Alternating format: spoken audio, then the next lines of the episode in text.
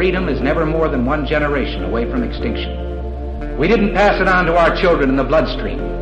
The only way they can inherit the freedom we have known is if we fight for it, protect it, defend it, and then hand it to them with the well-taught lessons of how they in their lifetime must do the same. And if you and I don't do this, then you and I may well spend our sunset years telling our children and our children's children what it once was like in America when men were free.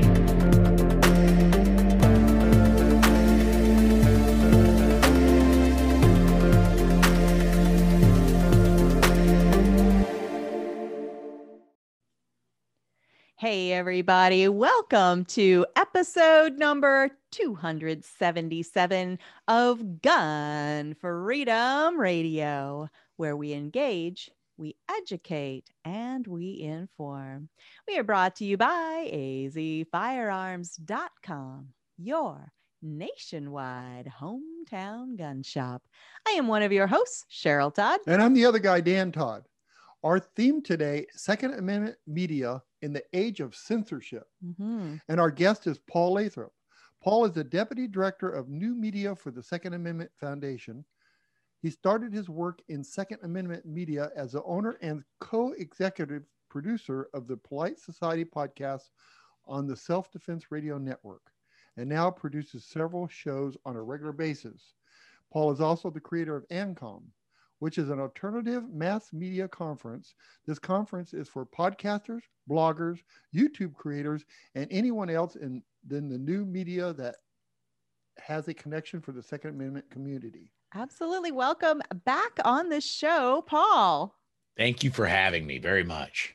This is so fun. Anytime we get a chance to chat and catch up. And first of all, congratulations on retiring from one career and sliding seamlessly right in to the next. I guess you fell into it quickly. I think fortune favors the workaholic is the theme there. But tell us about your new role at SAF. Well, I am, as the title says, I'm the Deputy Director of New Media. What that means is if you see it online anywhere connected with the SAF, I've got my fingers in it somehow. Holy God, that's a big job. I do the Daily Bullet and Weekly Bullet video series for the Second Amendment Foundation. I do the still do the Polite Society podcast and the Arms Society podcast, and then I have pretty much free reign over social media for SAF. If you see it up on social media, again, it's run at least around me. I know what's happening there, and I'm posting most of what you see up on the SAF's Facebook site. And I've got some writing that I do. I write for the GunMag.com, which is part of the Second Amendment Foundation companies. There's a lot of things that go under my name there. Well, Paul used to be a truck driver. Yes. And he had a logbook, and you could only work so many hours in one day. With all these, this job that you have now and all the things you got going, Paul, I think you're going to run out of hours. Oh yeah. By Wednesday. Yes. Yeah. Yeah. That's awesome. But anyway, that is awesome. And you're doing great work. And we went to AMCOM several times, and the things that you learn from this organization is awesome. Well, and now I'm not going to sell one of you too short. Cheryl actually does a lot of work with AMCON. Love it. Cheryl not only MCs half the event, she's on the planning committee, and AMCON. Although I'm kind of the guy in charge of it, I'm really just the leader of a team, and the team does most of the work. I just kind of say, "Ooh, look, shiny," and everybody else jumps and does it. Well, you do not, and I will not let you sell yourself short. We wouldn't even have an AMCON if you hadn't have thought it up and pushed forward all the obstacles out of the way to make it happen. And you're just a voice of encouragement. And, you know, we come to you with ideas and you're like, I love it. Let's do it. Or what if we did it this way? So, yeah. Well, that's to me, I think, Paul, that's the kind of a title of a leader. Isn't that what a leader does? He kind of points things in a direction and there's that shiny, go get it. Right. So absolutely. You're doing a great job with it. Thank you very much. So, Paul, I've titled this episode, The 2A Media in the Age of Censorship. How, with all of those hats that you're wearing and all of the ways that you are trying to communicate messaging, positive messaging about, you know, why we love the Second Amendment, all the different tools and equipment and training and all that sort of thing. And then also trying to shine a light on, hey, here's some stuff that's happening that's trying to infringe on all of those things. How are you navigating these shifting sands where we are allowed, hate that word, to utter, we're not allowed actually to utter certain words about liberty and gun ownership? You know, it's tough. I mean, it's really a huge challenge in that, for example, right now, as we speak, I am under a 7-day Facebook ban that will end tomorrow evening as we're recording this. And my understanding is I went under that Facebook ban because back in early September, now remember the election was on October 3rd. So back in early September, as a joke, I posted, remember to all my Democratic friends to vote on November 4th. Right. And put all kinds of laughing emojis around it, you know, because I do actually have a lot of friends on Facebook that are of the liberal variety. Some are pro-gun, some not. Yeah. But I it was more of a joke to my friends. And of course, now that the election is totally over and we're coming up on inauguration, now Facebook decides it's a great time to throw this guy a 7-day ban. They fact checked your joke. Yes. And they banned you for having a sense of humor. This is Facebook. You're actually telling me they put you in jail for 7 days because you put the date for the liberals to vote at the day after the election? Yes. We are in trouble. We are in trouble. I mean, if your skin is that thin, we are in trouble. There was nothing about that. I remember the post. And actually, I have a lot of friends that have posted similar things to that. I guess they're going to end up in jail.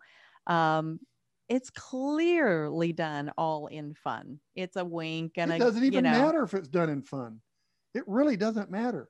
We're in trouble. No, it's true. Yeah. Well, here's what's going on. I do not speak for the Second Amendment Foundation. There are things going on behind the scenes that I'm not going to mention, but I do know we are looking at expanding where we're going with our social media beyond. We're not going to leave Facebook. Let's face it. The majority of the population of the world is on Facebook. We have a huge following on Facebook. We're not leaving, but we are looking at expanding into some other social media outlets. And we are doing the same with YouTube. We're looking at posting video in other places other than YouTube, but we're not going to leave until we're forced out. Right. And that's the thing is you probably will be forced out. When you said you're not going to leave, I don't know about that because they may make you leave. Well, and that's possible, but I agree with you, Paul.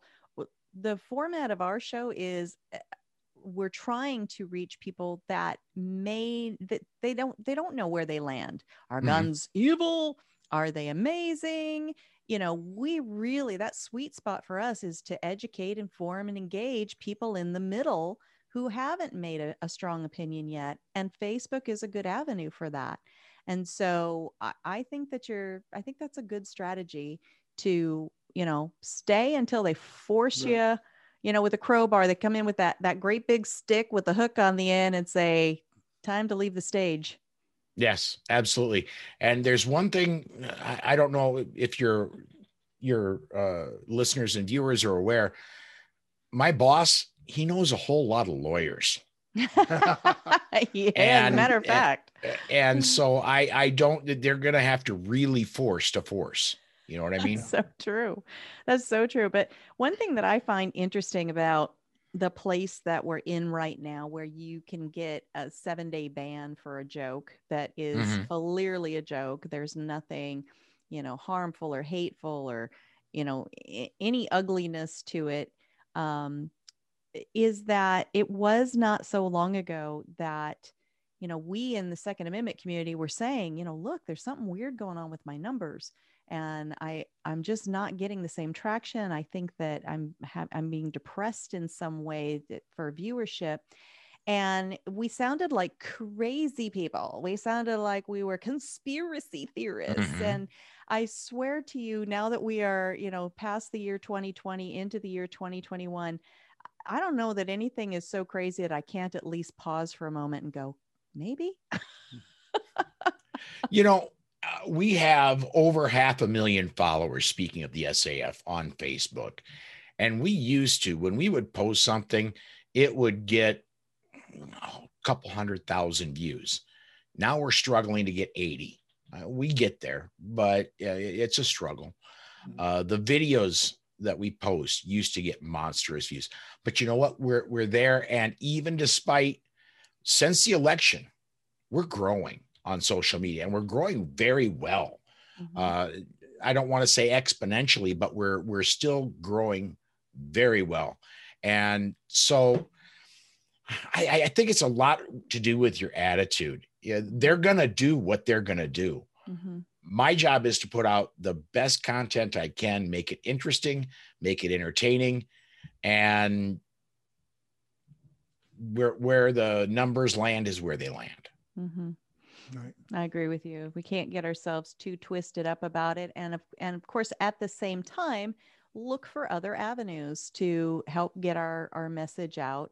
You know, I personally have at least signed up for Gab, and I had put a profile on Parler like right before it got yanked. So I don't even know anything about the platform or if it's going to come back. And I don't know, there's several brand new ones, or they're new to me at least. And so I'm scattered all over the place now. And I feel like I'm spending more time like, oh wait, I forgot to check MeWe, because I'm on MeWe too, you know? But it'll take a while, but it'll all level out, I think. And then we'll have more ground that we're covered, Facebook and others, where before we were just comfortable. So no reason to explore other avenues, right? Well, I that's where I think, me personally, and I don't mean to sound vindictive, but once the ban ends, as we record this, it'll be tomorrow night, the ban ends. I don't plan on posting to Facebook anymore. I use it as a tool. And what hurts the most is my messenger is shut down. But a whole lot of people that I connect to in the gun rights world to do booking for, like, the Daily Bullet or Polite Society podcast, I get a hold of through Facebook Messenger. Some of them I don't even have an email address for. I'm still going to keep Facebook when it's done personally, but if you want to see what I think, you're going to have to go to other outlets, because freedom of speech on Facebook is non-existent anymore. And there are going to be people who say, look, it's a private company. They don't have to give you freedom of speech. And that's absolutely right. They do not have to. However, that makes them a publisher as well. And we can get into what that would mean and through federal regulations and all that. But yeah, you can't have your cake and eat it too. If you're going to censor people, if you're going to make sure that only one point of view gets presented, that makes you a publisher, not a public square.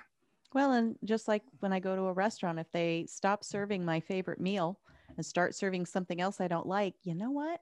I could just not eat there. I can go somewhere else. So, well, I just don't understand a company like Facebook, why they would alienate anyone, as long as there's not a destructive, harmful content, which there is already, and they're not doing anything about.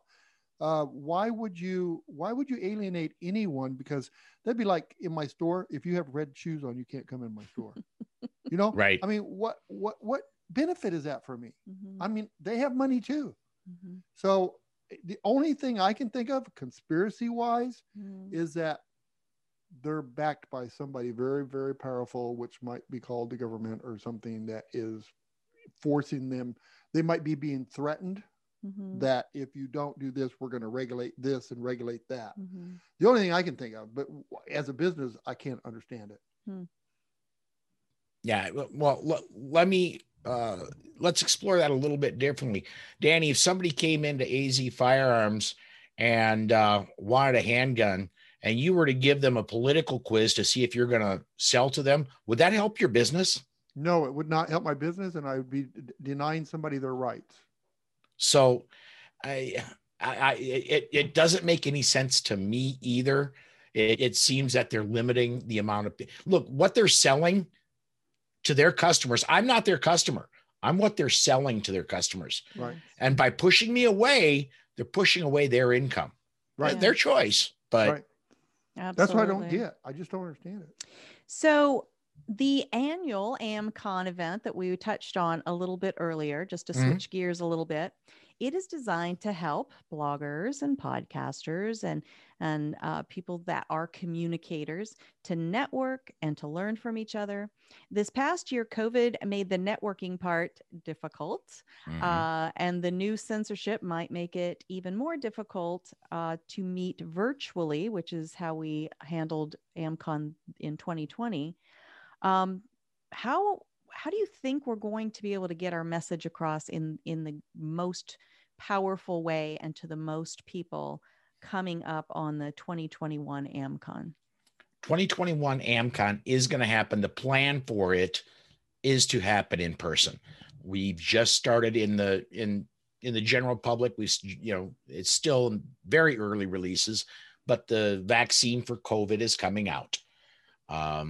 Call me a conspiracy theorist, but once Biden got put into office, we see that some of the California, New York restrictions are starting to lift. I personally expect by this fall for it to be almost back to normal, if not totally back to normal, social media wise. Yeah, let's hope. But the plan is to have it in person. There will be a virtual sense to it as well, in that we will be doing, just like when I do the Arms Society podcast or Polite Society podcast, we'll be broadcasting it as well. So if you cannot attend in person, you'll be able to watch it online and comment with your questions for the presenters, because all of our presenters have a Q&A segment at the end of their talk, so that your question can be asked of the presenter as well. But the plan is right now to have it live and online, and that we're going to have to, it's always held in conjunction with Gun Rights Policy Conference, same weekend, same hotel, day before.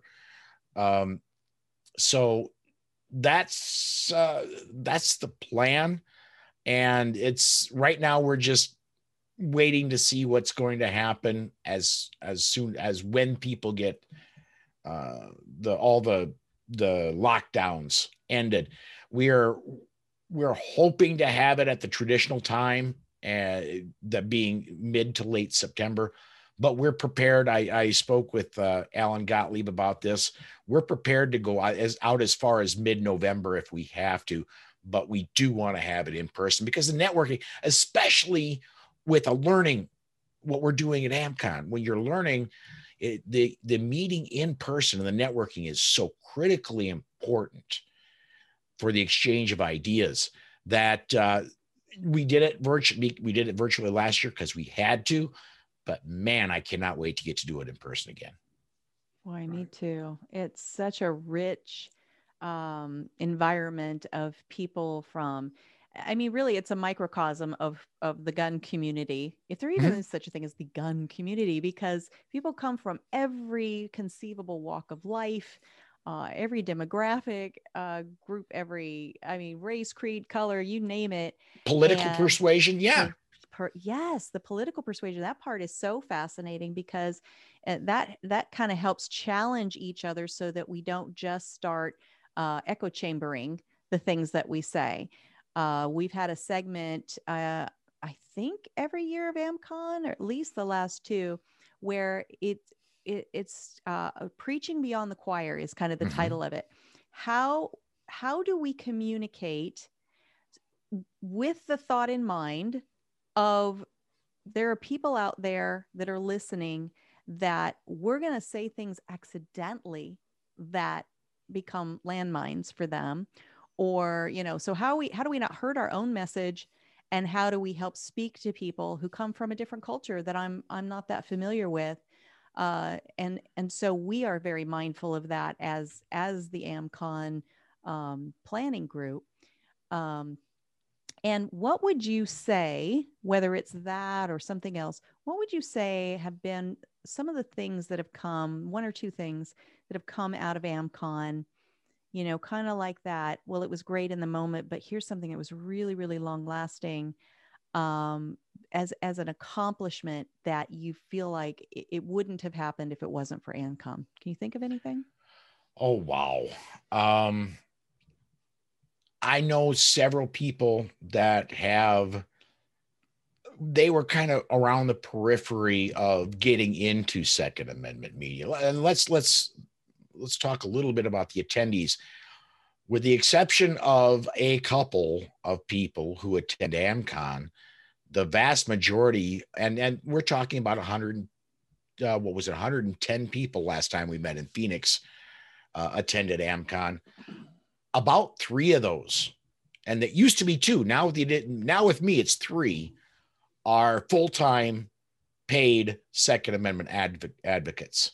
Everybody else is volunteer, does their own thing. If they make money on it, okay, but most of them don't.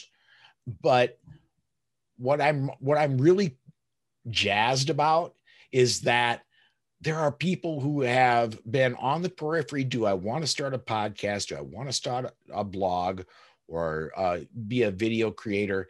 They just weren't sure about how to go about it, or if it really is something they'd like to do. They come to AmCon, they get a whole ton of information and get to connect with the individual people who, for example, I really like what Cheryl Todd's doing. I want to talk to her. Or I really like what Amanda Suffacool is doing. I'll talk to her. Once they get there, then they decide, yes, it is something that I do want to do. And they've gone on and started their own stuff. And that's really, that's the second, the first part of AmCon, making our media more effective, making sure that what you put out is the best it can be, so it can be the most effective. The second part is encouraging more people to get in and making them effective. Because let's face it, the mainstream media is not going to cut us a break. No. They're going to keep doing what they do. There has to be a way around them. That's us. And the reason AmCon exists is to make us as good as we can be. What I see is when I Absolutely. Go to it is, and that's a great answer, Paul, but we see people... No, but we see people charged up when they go there. Mm-hmm. They get charged up. I mean, you've had a year of working, and you know, a lot of stuff puts you down, and you're dragging your feet, and you're like, I don't know if I can continue doing this. And then you go to this group, AmCon, and everybody gets supercharged and gets them the fuel to go to the next year. That's what I think.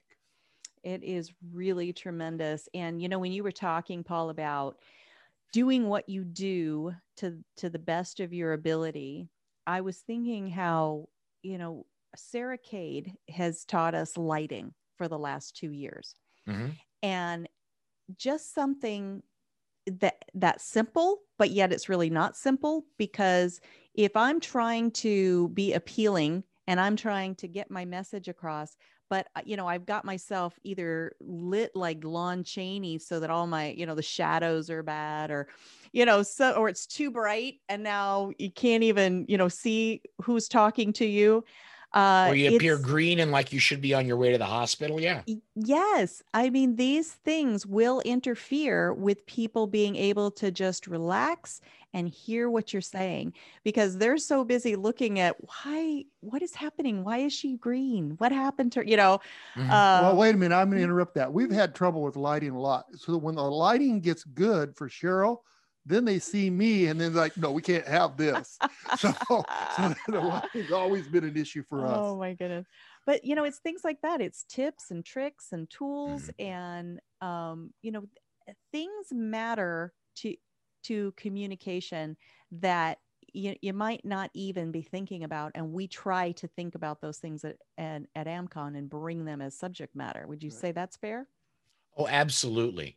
And it's not, some other things, if they were to attend AmCon, they'd find out is, for example, how to sell yourself, how to monetize your content. You know, there are companies out there willing to pay to put their name out in front of your audience, and how to get that out, Paul. If you start naming specifically with phone numbers, no.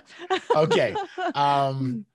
But no, seriously, there's a lot of things that are not besides make sure you look pretty and you project your voice. There's a lot more that goes into broadcasting of all varieties. And so getting good at all that. And let's face it, we're not talking masterclass level stuff, because each presenter has about 20 minutes to present and then about 10 minutes for questions. We're not talking collegiate level courses here. This is just basic tips for people to get better, and then a discussion on it, and then it's on to the next subject. Yeah, absolutely. But the good thing about going to the AmCon is that after the speaker speaks, then you can go and talk to them and get ideas from them with your particular thing. So that's the networking is what's really good. Absolutely. So we are kind of in a perfect storm, I think, Paul, for something like AmCon to be so valuable and so extra valuable and so extra needed. We have 8.5 million brand new gun owners out there. And it's probably even more than that now, because it's been a little while since I've checked that figure. At least 10 more from yesterday. At least 10 more from yesterday, yeah. And these people are as hungry for connectivity, for information, for a social network, for all that stuff, for this brand new tool that they brought into their home. Because whatever number of those 8.5 million that we've dealt with personally at our gun shop, AZ Firearms, the vast majority were not people that were like, yeah, I always knew I was going to buy a gun. It's just a matter of when. The vast majority were people that are a little bit wide-eyed going, I can't believe that I'm actually buying a gun. I'm going to do it safely. I'm going to get training. I'm going to get safe and all that stuff. But like internally, I'm like a little bit like, I just didn't think this was going to be me, and here I am. So if we can reach them, so that's part of the perfect storm. The other part of the perfect storm is the political environment that we have just inducted, however I want to say that. Ensconced, yes. An administration that has run on and promised to do whatever they can at any level, whether it's cultural, whether it's laws, whatever it is, to vilify guns and gun owners and change laws to make it harder for us to own those tools. So, I mean, what an amazing opportunity for a place that's teaching people how to message better than AmCon. Oh, absolutely. And, I want to tee off on one thing, totally kind of off topic. You said that a lot of new gun owners, I have a feeling 2020 said, look how many new gun owners we have. 2021 is going to say, hold my beer, watch this. I think we're going to have an awful lot more coming in. I don't see anything as far as ammo and gun shortages until maybe 2023. We're going to be looking at tight supplies for one reason or another. We are. It's tough too. And the only thing that could slow it down is they stop it. the manufacturers can't make enough guns right now. Right. They can't. But yeah. And you know, when to go back to your point, Cheryl, I'm sorry for deviating. When I very first started, I've always been around guns, but not so much handguns. And when I very first started making that thought journey of maybe I should have a handgun, I learned about it through podcasts. I learned about it through YouTube videos. And I got to believe that a good amount of those people, of the 8 million, are going to be, well, maybe their decision got accelerated a little bit. Maybe they went out and got it before they started consuming the media. But now that I got it, maybe I should learn more about it. And that's at least my hope, is that we reach the new gun owners that way. Right. Absolutely. And just as we start wrapping up here a little bit, you know, you clearly value communication. You clearly value helping people to better understand their constitutional rights. You know, we're talking about easily 8.5 million potential brand new people, like, eager for communication, eager for information. If you could leave them with one thought, these first-time gun owners, what would you say that would be? I'm going to have to cheat. I'm going to have to leave them with two. The first one, if I could only leave one, period. Always, always, always think safety first and get training. The second thought is, welcome to the community. Yes. We are glad to see you here, and become involved. You're going to find that firearms owners are the best people in the world. And especially if you can find people that are in the community that is into media, there is an exceptional group of people that are willing, no matter what, who they are, they're going to be willing to help you along with your journey. Wow. Beautifully said. I have to go backwards. That was beautifully said. Paul, I have to go backwards. A few minutes ago, you said that, you know, you were a gun owner, you had long guns, but you didn't have any handguns, and that you decided to get a handgun. And so you went on YouTube and other social media networks to find out how to properly carry and do the things you do with the handgun, right? Mm-hmm. And then we have people like Facebook and YouTube that are starting to threaten us because we're doing guns on their networks, and we're doing it to instruct and make people safe. Mm-hmm. We're not saying go out and be like that video game that, you know, that shoots people up and stuff. We're being responsible, and they are cutting us off because we're being responsible. Mm-hmm. How does that make sense? Yeah. It absolutely doesn't. It absolutely doesn't. How would you gather that information? If you wanted to buy a handgun and you wanted to know how to properly handle the handgun, where would you get that information if you couldn't get it from Facebook and YouTube? Mm-hmm. I would get it from a podcast. That's where I originally got mine from, was from listening to podcasts. Right. The other thing is there's other video places than YouTube. There's Full 30, there's Rumble, there's a lot of places out there. GunStreamer. There's a lot of places where videos are out. And just as it was when it's buyer beware, really.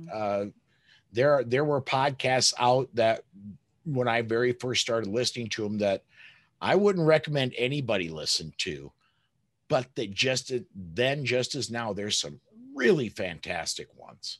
Absolutely. And you find information where you can. Absolutely. Right. You know, another platform is OpsLens, which is an app. It's not on the, you know, the Google machine, whatever, but it's an app for your smartphone. And I was doing some segments on one of the shows on OpsLens a few years ago. And I was like, you know, this might be an interesting person to come and talk to us at Amcon. Mm-hmm. And so that's another connection that, you know, I was like, well, I wouldn't have known how to cause this to happen if I hadn't worked out that way. So let's help others. So, and now both your show, I don't know how many of your shows, cause you do a gajillion of them, but our show is definitely on OpsLens. Yeah. Speaking now I'm going to switch over to the hat for the Self-Defense Radio Network. Mm-hmm. There are 4 shows on the network that are on the OpsLens app. And at least 2 of them go up there live. So, and Danny, that's another way, you know, the OpsLens is a perfect example of where people can get information going away from Facebook, going away from YouTube, going, you know, to totally around another way. So, yeah. But Facebook was designed to take all of our life away from us. All we do is Facebook. That's what they designed it to do. Everything is focused on. I can't do Facebook. Why does he look at me when he says that? I can't do it. I spend too much time on Facebook. I'm on Facebook for one reason, in this marketplace. I buy stuff off marketplace, but it's like, so I'm going to have a rant after you leave the show about this, because, you know, they set it up so we depend on them. And then they mold and change our lives to fit them, or we're out. Mm-hmm. And I got a rant. I'll do it in a minute. But anyway, I agree with you. There are other options out there, Paul, but if it should be all options. There's nothing offensive about learning how to use a firearm. No. Agreed. You know, and the very fact that there's sort of an implication of that is part of that trying to change the culture. That, you know, if you even say the word gun, people would like, oh, right. What, you know? Right. And so we are trying to re-normalize. You know, there was a time in American history when every home pretty much had at least one gun. We didn't even talk about them because it was a gun. It was right. Like, do you talk about the knives and forks in your kitchen drawer? No, right, exactly. Mm-hmm. And so, you know, we're just trying to re-normalize that is just another tool, like the knives. Like I got me a brand new pair of underwear yesterday. They are awesome. No, it's no different. A gun was that way, you know? Yeah. So. And talk about a segue, Paul. You thought you were segueing. We are way off the mark now. Thanks, Dan. All right. Well, thank you so much, Paul Lathrop. Tell folks how they can follow all that you do. Really, I'm going to go have a snack because it's going to take you a while to get through this. All the things that you do. Is there a hub that we can kind of just find all the different shows that you do? Well, there's 2 hubs. There's 2 places you can find what I do. If you are a Facebook user or a YouTube viewer, search out Second Amendment Foundation. That's where you'll find the Daily Bullet and the Weekly Bullet. Daily Bullet is a 15-minute interview that I do with people like Cheryl and Dan Todd, who I had on very recently and will be coming up again very soon. But people that are making a difference in the gun rights community. And I release one of those a day. The Weekly Bullet starts off as a 15-minute discussion with people like Cheryl and Dan Todd or other people who are making a difference. And then the rest of the hour is a news discussion program about Second Amendment events for the week. And that happens to be at the SAF, Facebook, and YouTube. Everything else, the podcast, the everything else, I'm going to point you to selfdefenseradio.net. Not only is my show there are 14 others, and we are growing, more to come soon. But that's where you can find everything else I do. So if you go to SAF on Facebook or YouTube and you go to selfdefenseradio.net, you've got yourself covered. That's everywhere you can, everywhere that I am, you can see. If you can't find it, email me at paul@politicsandguns.com. Fantastic. Paul Lathrop, thank you so much for all that you do. You are an encouragement. You are somebody that supports everyone around you. I'm just blessed to call you my friend, and I know Dan feels the same. Thank you very much, Paul. Thank you. And I'm honored and blessed to call you both friends as well. Thanks for having me on.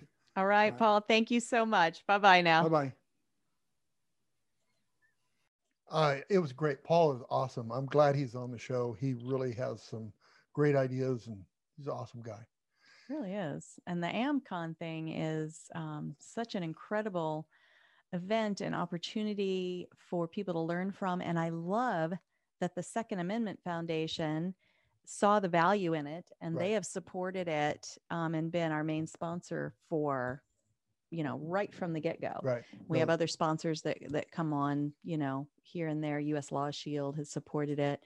But Second Amendment Foundation was the first, you know, call I think that Paul made and said, hey, I'd like to do this. And then they realized, well, we've got this captive audience at the gun rights policy conferences. So let's just, you know, take it a day early, and we'll have this educational piece called AmCon. So I really appreciate people that put their money and their time where their mouth is.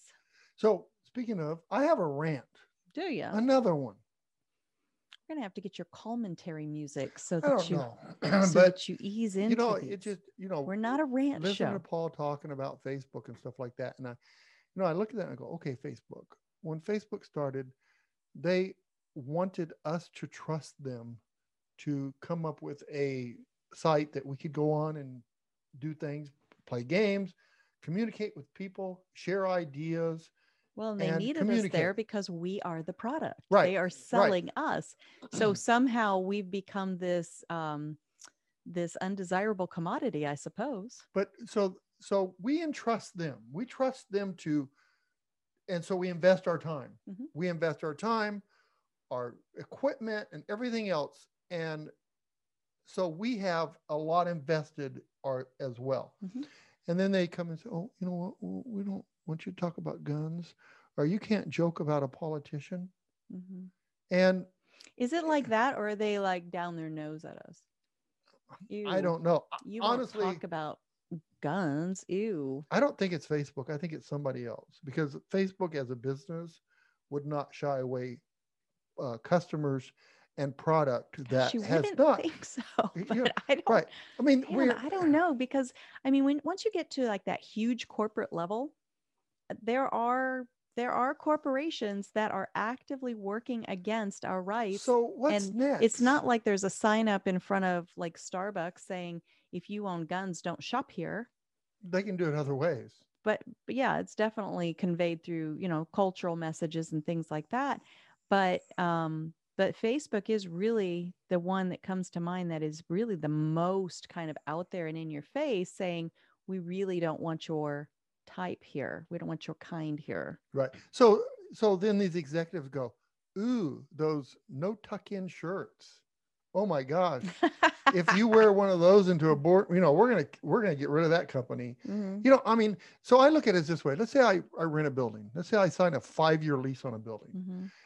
Or I sign up for a year's contract on a radio show, mm-hmm. knowing that I do guns, knowing that I'm going to sell guns, mm-hmm. and then 6 months down the road say, you know what, we don't want guns in here anymore. Mm-hmm.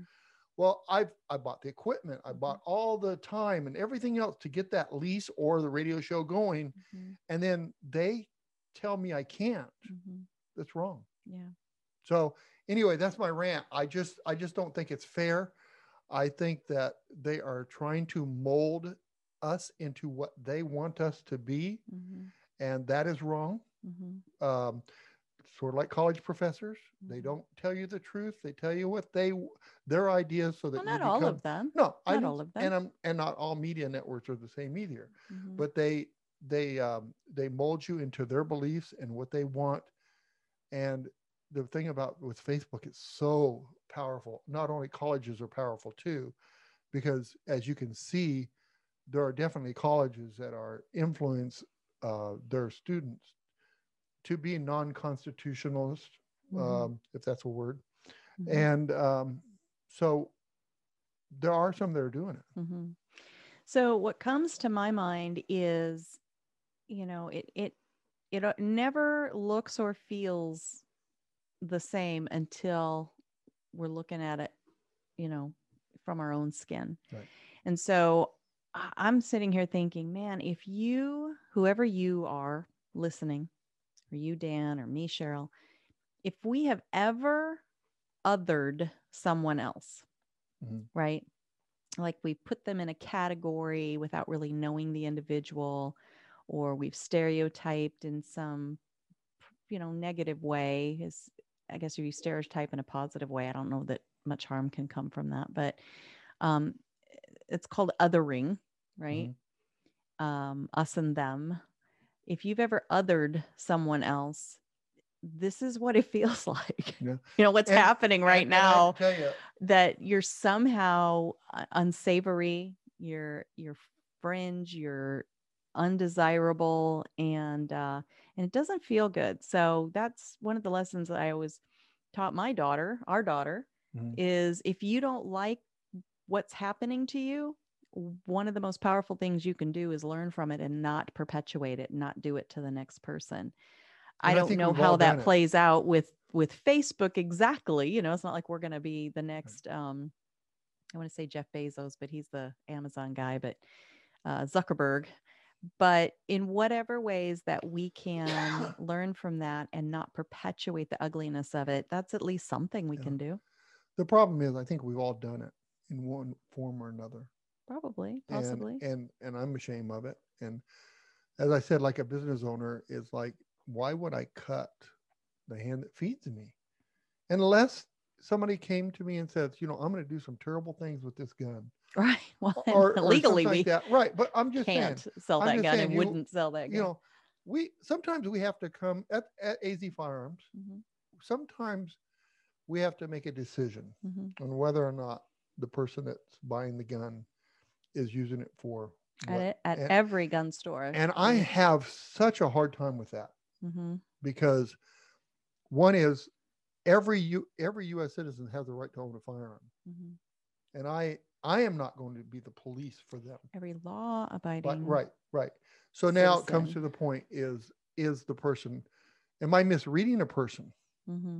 You know, if we feel that a person is not going to do good with a firearm, mm-hmm. we stop the sale immediately. Mm-hmm. But sometimes that road is hard to detect. Mm-hmm. So. I can understand, but showing videos on YouTube or other media sources that teach people how to become safe, responsible gun owners is ridiculous to me. Why would you do that? Even if you never want to have a gun in your house, you never want your kids to touch a gun, you still need to teach kids what to do if they approach a firearm. Right. In Germany, there is tons of ordnance that's still buried from World War II. Mm-hmm. The kids that roam the forest and play in the grounds of the fields and stuff are taught, if you see one of these things, stop, don't touch, run away, telegram. No. Right. And they do, Eagle. But they do. And so, you know, rarely do you hear about ordinance going off, but there's still live ordinance out there, and they take care of it and they find live ordinance. So if we don't, what do you do? Don't teach your kids about that so that they're protected from it. Curiosity, whatever. No, curiosity will kill. Mm-hmm. Not just the cat. No, it will. So please, Facebook, I know you're listening to me. What's his name? Mark Zuckerberg? Zuckerberg. Yeah I know he's listening to me. Mark, please. There's nothing wrong with firearm education. No, there's not. And there's nothing wrong with gun owners. No. And there's nothing wrong with the tools themselves. So anyway, it would be nice if people just really had more of the live and let live, and, you know, let me be curious about your life and what makes you different from me, rather than, you know, throwing up all these roadblocks to divide and, you know, segment people. But anyway, awesome. Good comments. Well, it's disturbing. It is disturbing. Absolutely. We will talk many, many more times about it, I am sure, as everybody's trying to figure out. I feel like we're having a Tower of Babel moment, right? Where, you know, in the Bible, in the Tower of Babel, suddenly God just caused everybody to speak a different language. And so they just, you know, dispersed, and because they couldn't communicate with each other. And it's kind of what's happening in the social media world, is that people are being, you know, kind of forced, or they're choosing because, you know, it's so frustrating to try to speak when you're being shut down. Have you ever had that? Scattering about to all these different social media platforms. And I'm just like, please. Have you ever had that? You know, just somebody tell me where most people are going so I know where I'm to invest my time, because it is a full-time job. I went just to being on social media. I went to a house one time to pick up a gentleman's firearms. He had a pawn shop years ago. He passed away. So I can freely talk about this now. And I was there picking up his some gold and some guns. And the wife had the TV blaring on one of those Cartoon Network news stations. I think it was CNN. But, and she come up to me and says, you should melt all those guns down. And I go, well, why is that? She said, guns are evil and blah, blah, blah. And she would not let me say anything. Mm-hmm. Now, I was in her house. Mm-hmm. I respected that. But as I tried to say how guns have saved lives, she wouldn't let me do it. Mm-hmm. And so maybe that's that extra tongue that or extra language that we're talking about. No one can understand anybody. Mm-hmm.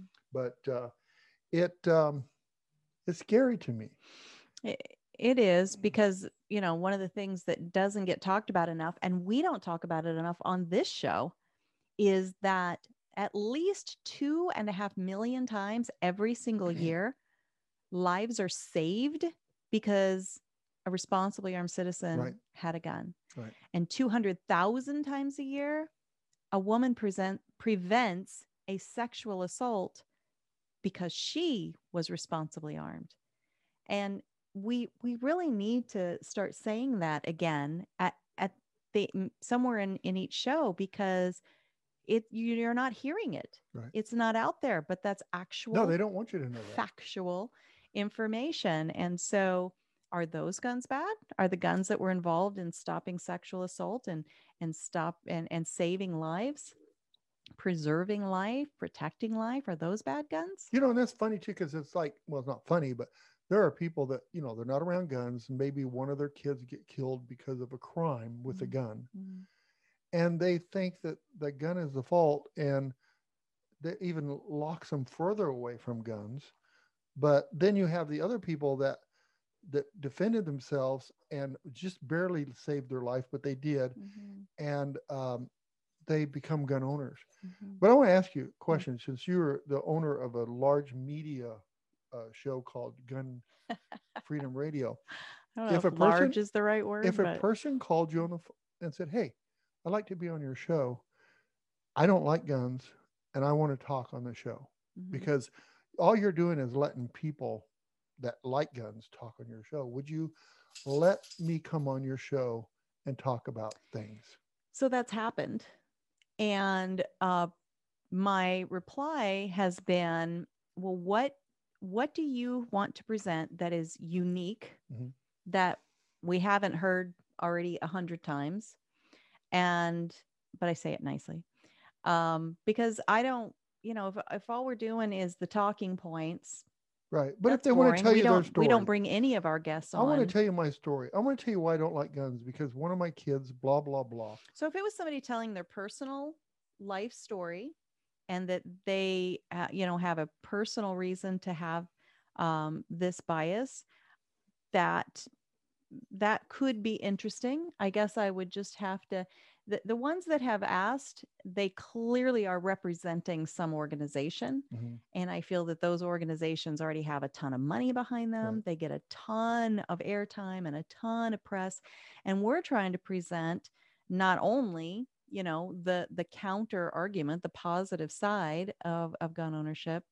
But it's people that they're not backed by gajillion-dollar organizations, and you know, they are involved in teaching and training.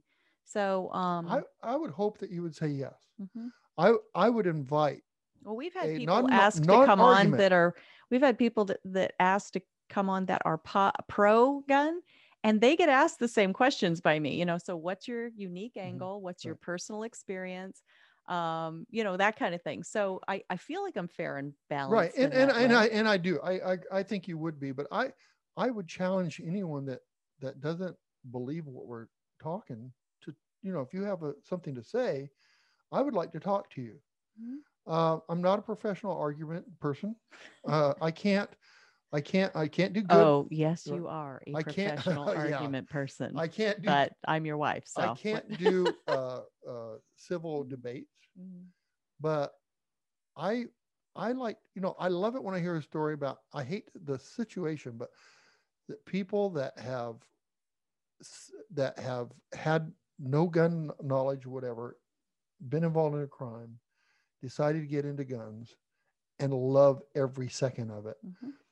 I don't hear stories where people had guns, they had a bad experience and got rid of every gun they had. But I'd like to talk to people that, I'm sure there are some, mm-hmm. that, or, you know, maybe somebody that's a kid that their parents had guns and, oh, I hate guns, and moved out of the house, and why they think that no one should have guns, or why I shouldn't have the right to have a gun. Because we have to have conversation. So yes, we do. Absolutely, we do. And I'm thinking of a few examples in my mind that that I feel like if the person were able to really effectively articulate their point, mm-hmm. that they very quickly run out of points. Yeah. You know, they don't. There's not a lot of substance there. I hate guns because they kill people. Well, guns don't actually kill people. And what about all the times that people's lives are saved? I hate guns because I had this negative personal experience. Okay. And that's fine. You can hate guns, but it's usually, would you think that everyone has to, at the threat of law, adopt your thought process to hating guns? You know, so well, anyway, it seems to me that generally if somebody has to articulate their fear of, or hatred of, or, you know, whatever that's negative about guns, I just feel like there's just not enough there that would develop an entire conversation. Anyway, my mind is open. But I have to bring something up. Just 2 days ago, mm-hmm. I picked up some guns from a gentleman. He lives alone, but he has a girlfriend, mm-hmm. and his girlfriend doesn't like guns. His girlfriend was married before to an abusive guy, and he told me the example. He said that so she saw the guns, and she said, my past husband was very abusive, and he misfired. He shot a round off in the house, mm-hmm. not at her, but just shot a round off, and so now she's terrified of guns. Mm-hmm. Well, that's the kind of person you want to talk to. Mm-hmm. Right. Well, absolutely. And that's, you know, I mean, she has a trauma. There are ways to deal with traumas of every sort. And so anyway, yes. And you don't, I mean, I don't negate her trauma in any way, but I would encourage anybody that's been through a trauma and has created a phobia, or a phobia has been created in their life, to, you know, be proactive about it and work through it. Right. Don't let that own you. Don't let that hinder you. But, you know, that's not an on-air conversation, you know, that would be almost like using my psychology background and counseling them. But anyway, awesome stuff. We've got to wrap up, though. We are probably way long. But thank you so much to Paul Lathrop. Holy cow, busy guy. He makes me feel lazy. Yeah. Right? And Second Amendment Foundation that has put him to doing excellent work. Thank you to them. Thank you to all of our listeners. You all are amazing. You could be anywhere doing anything, and you chose to spend this time with us, and we value that beyond measure.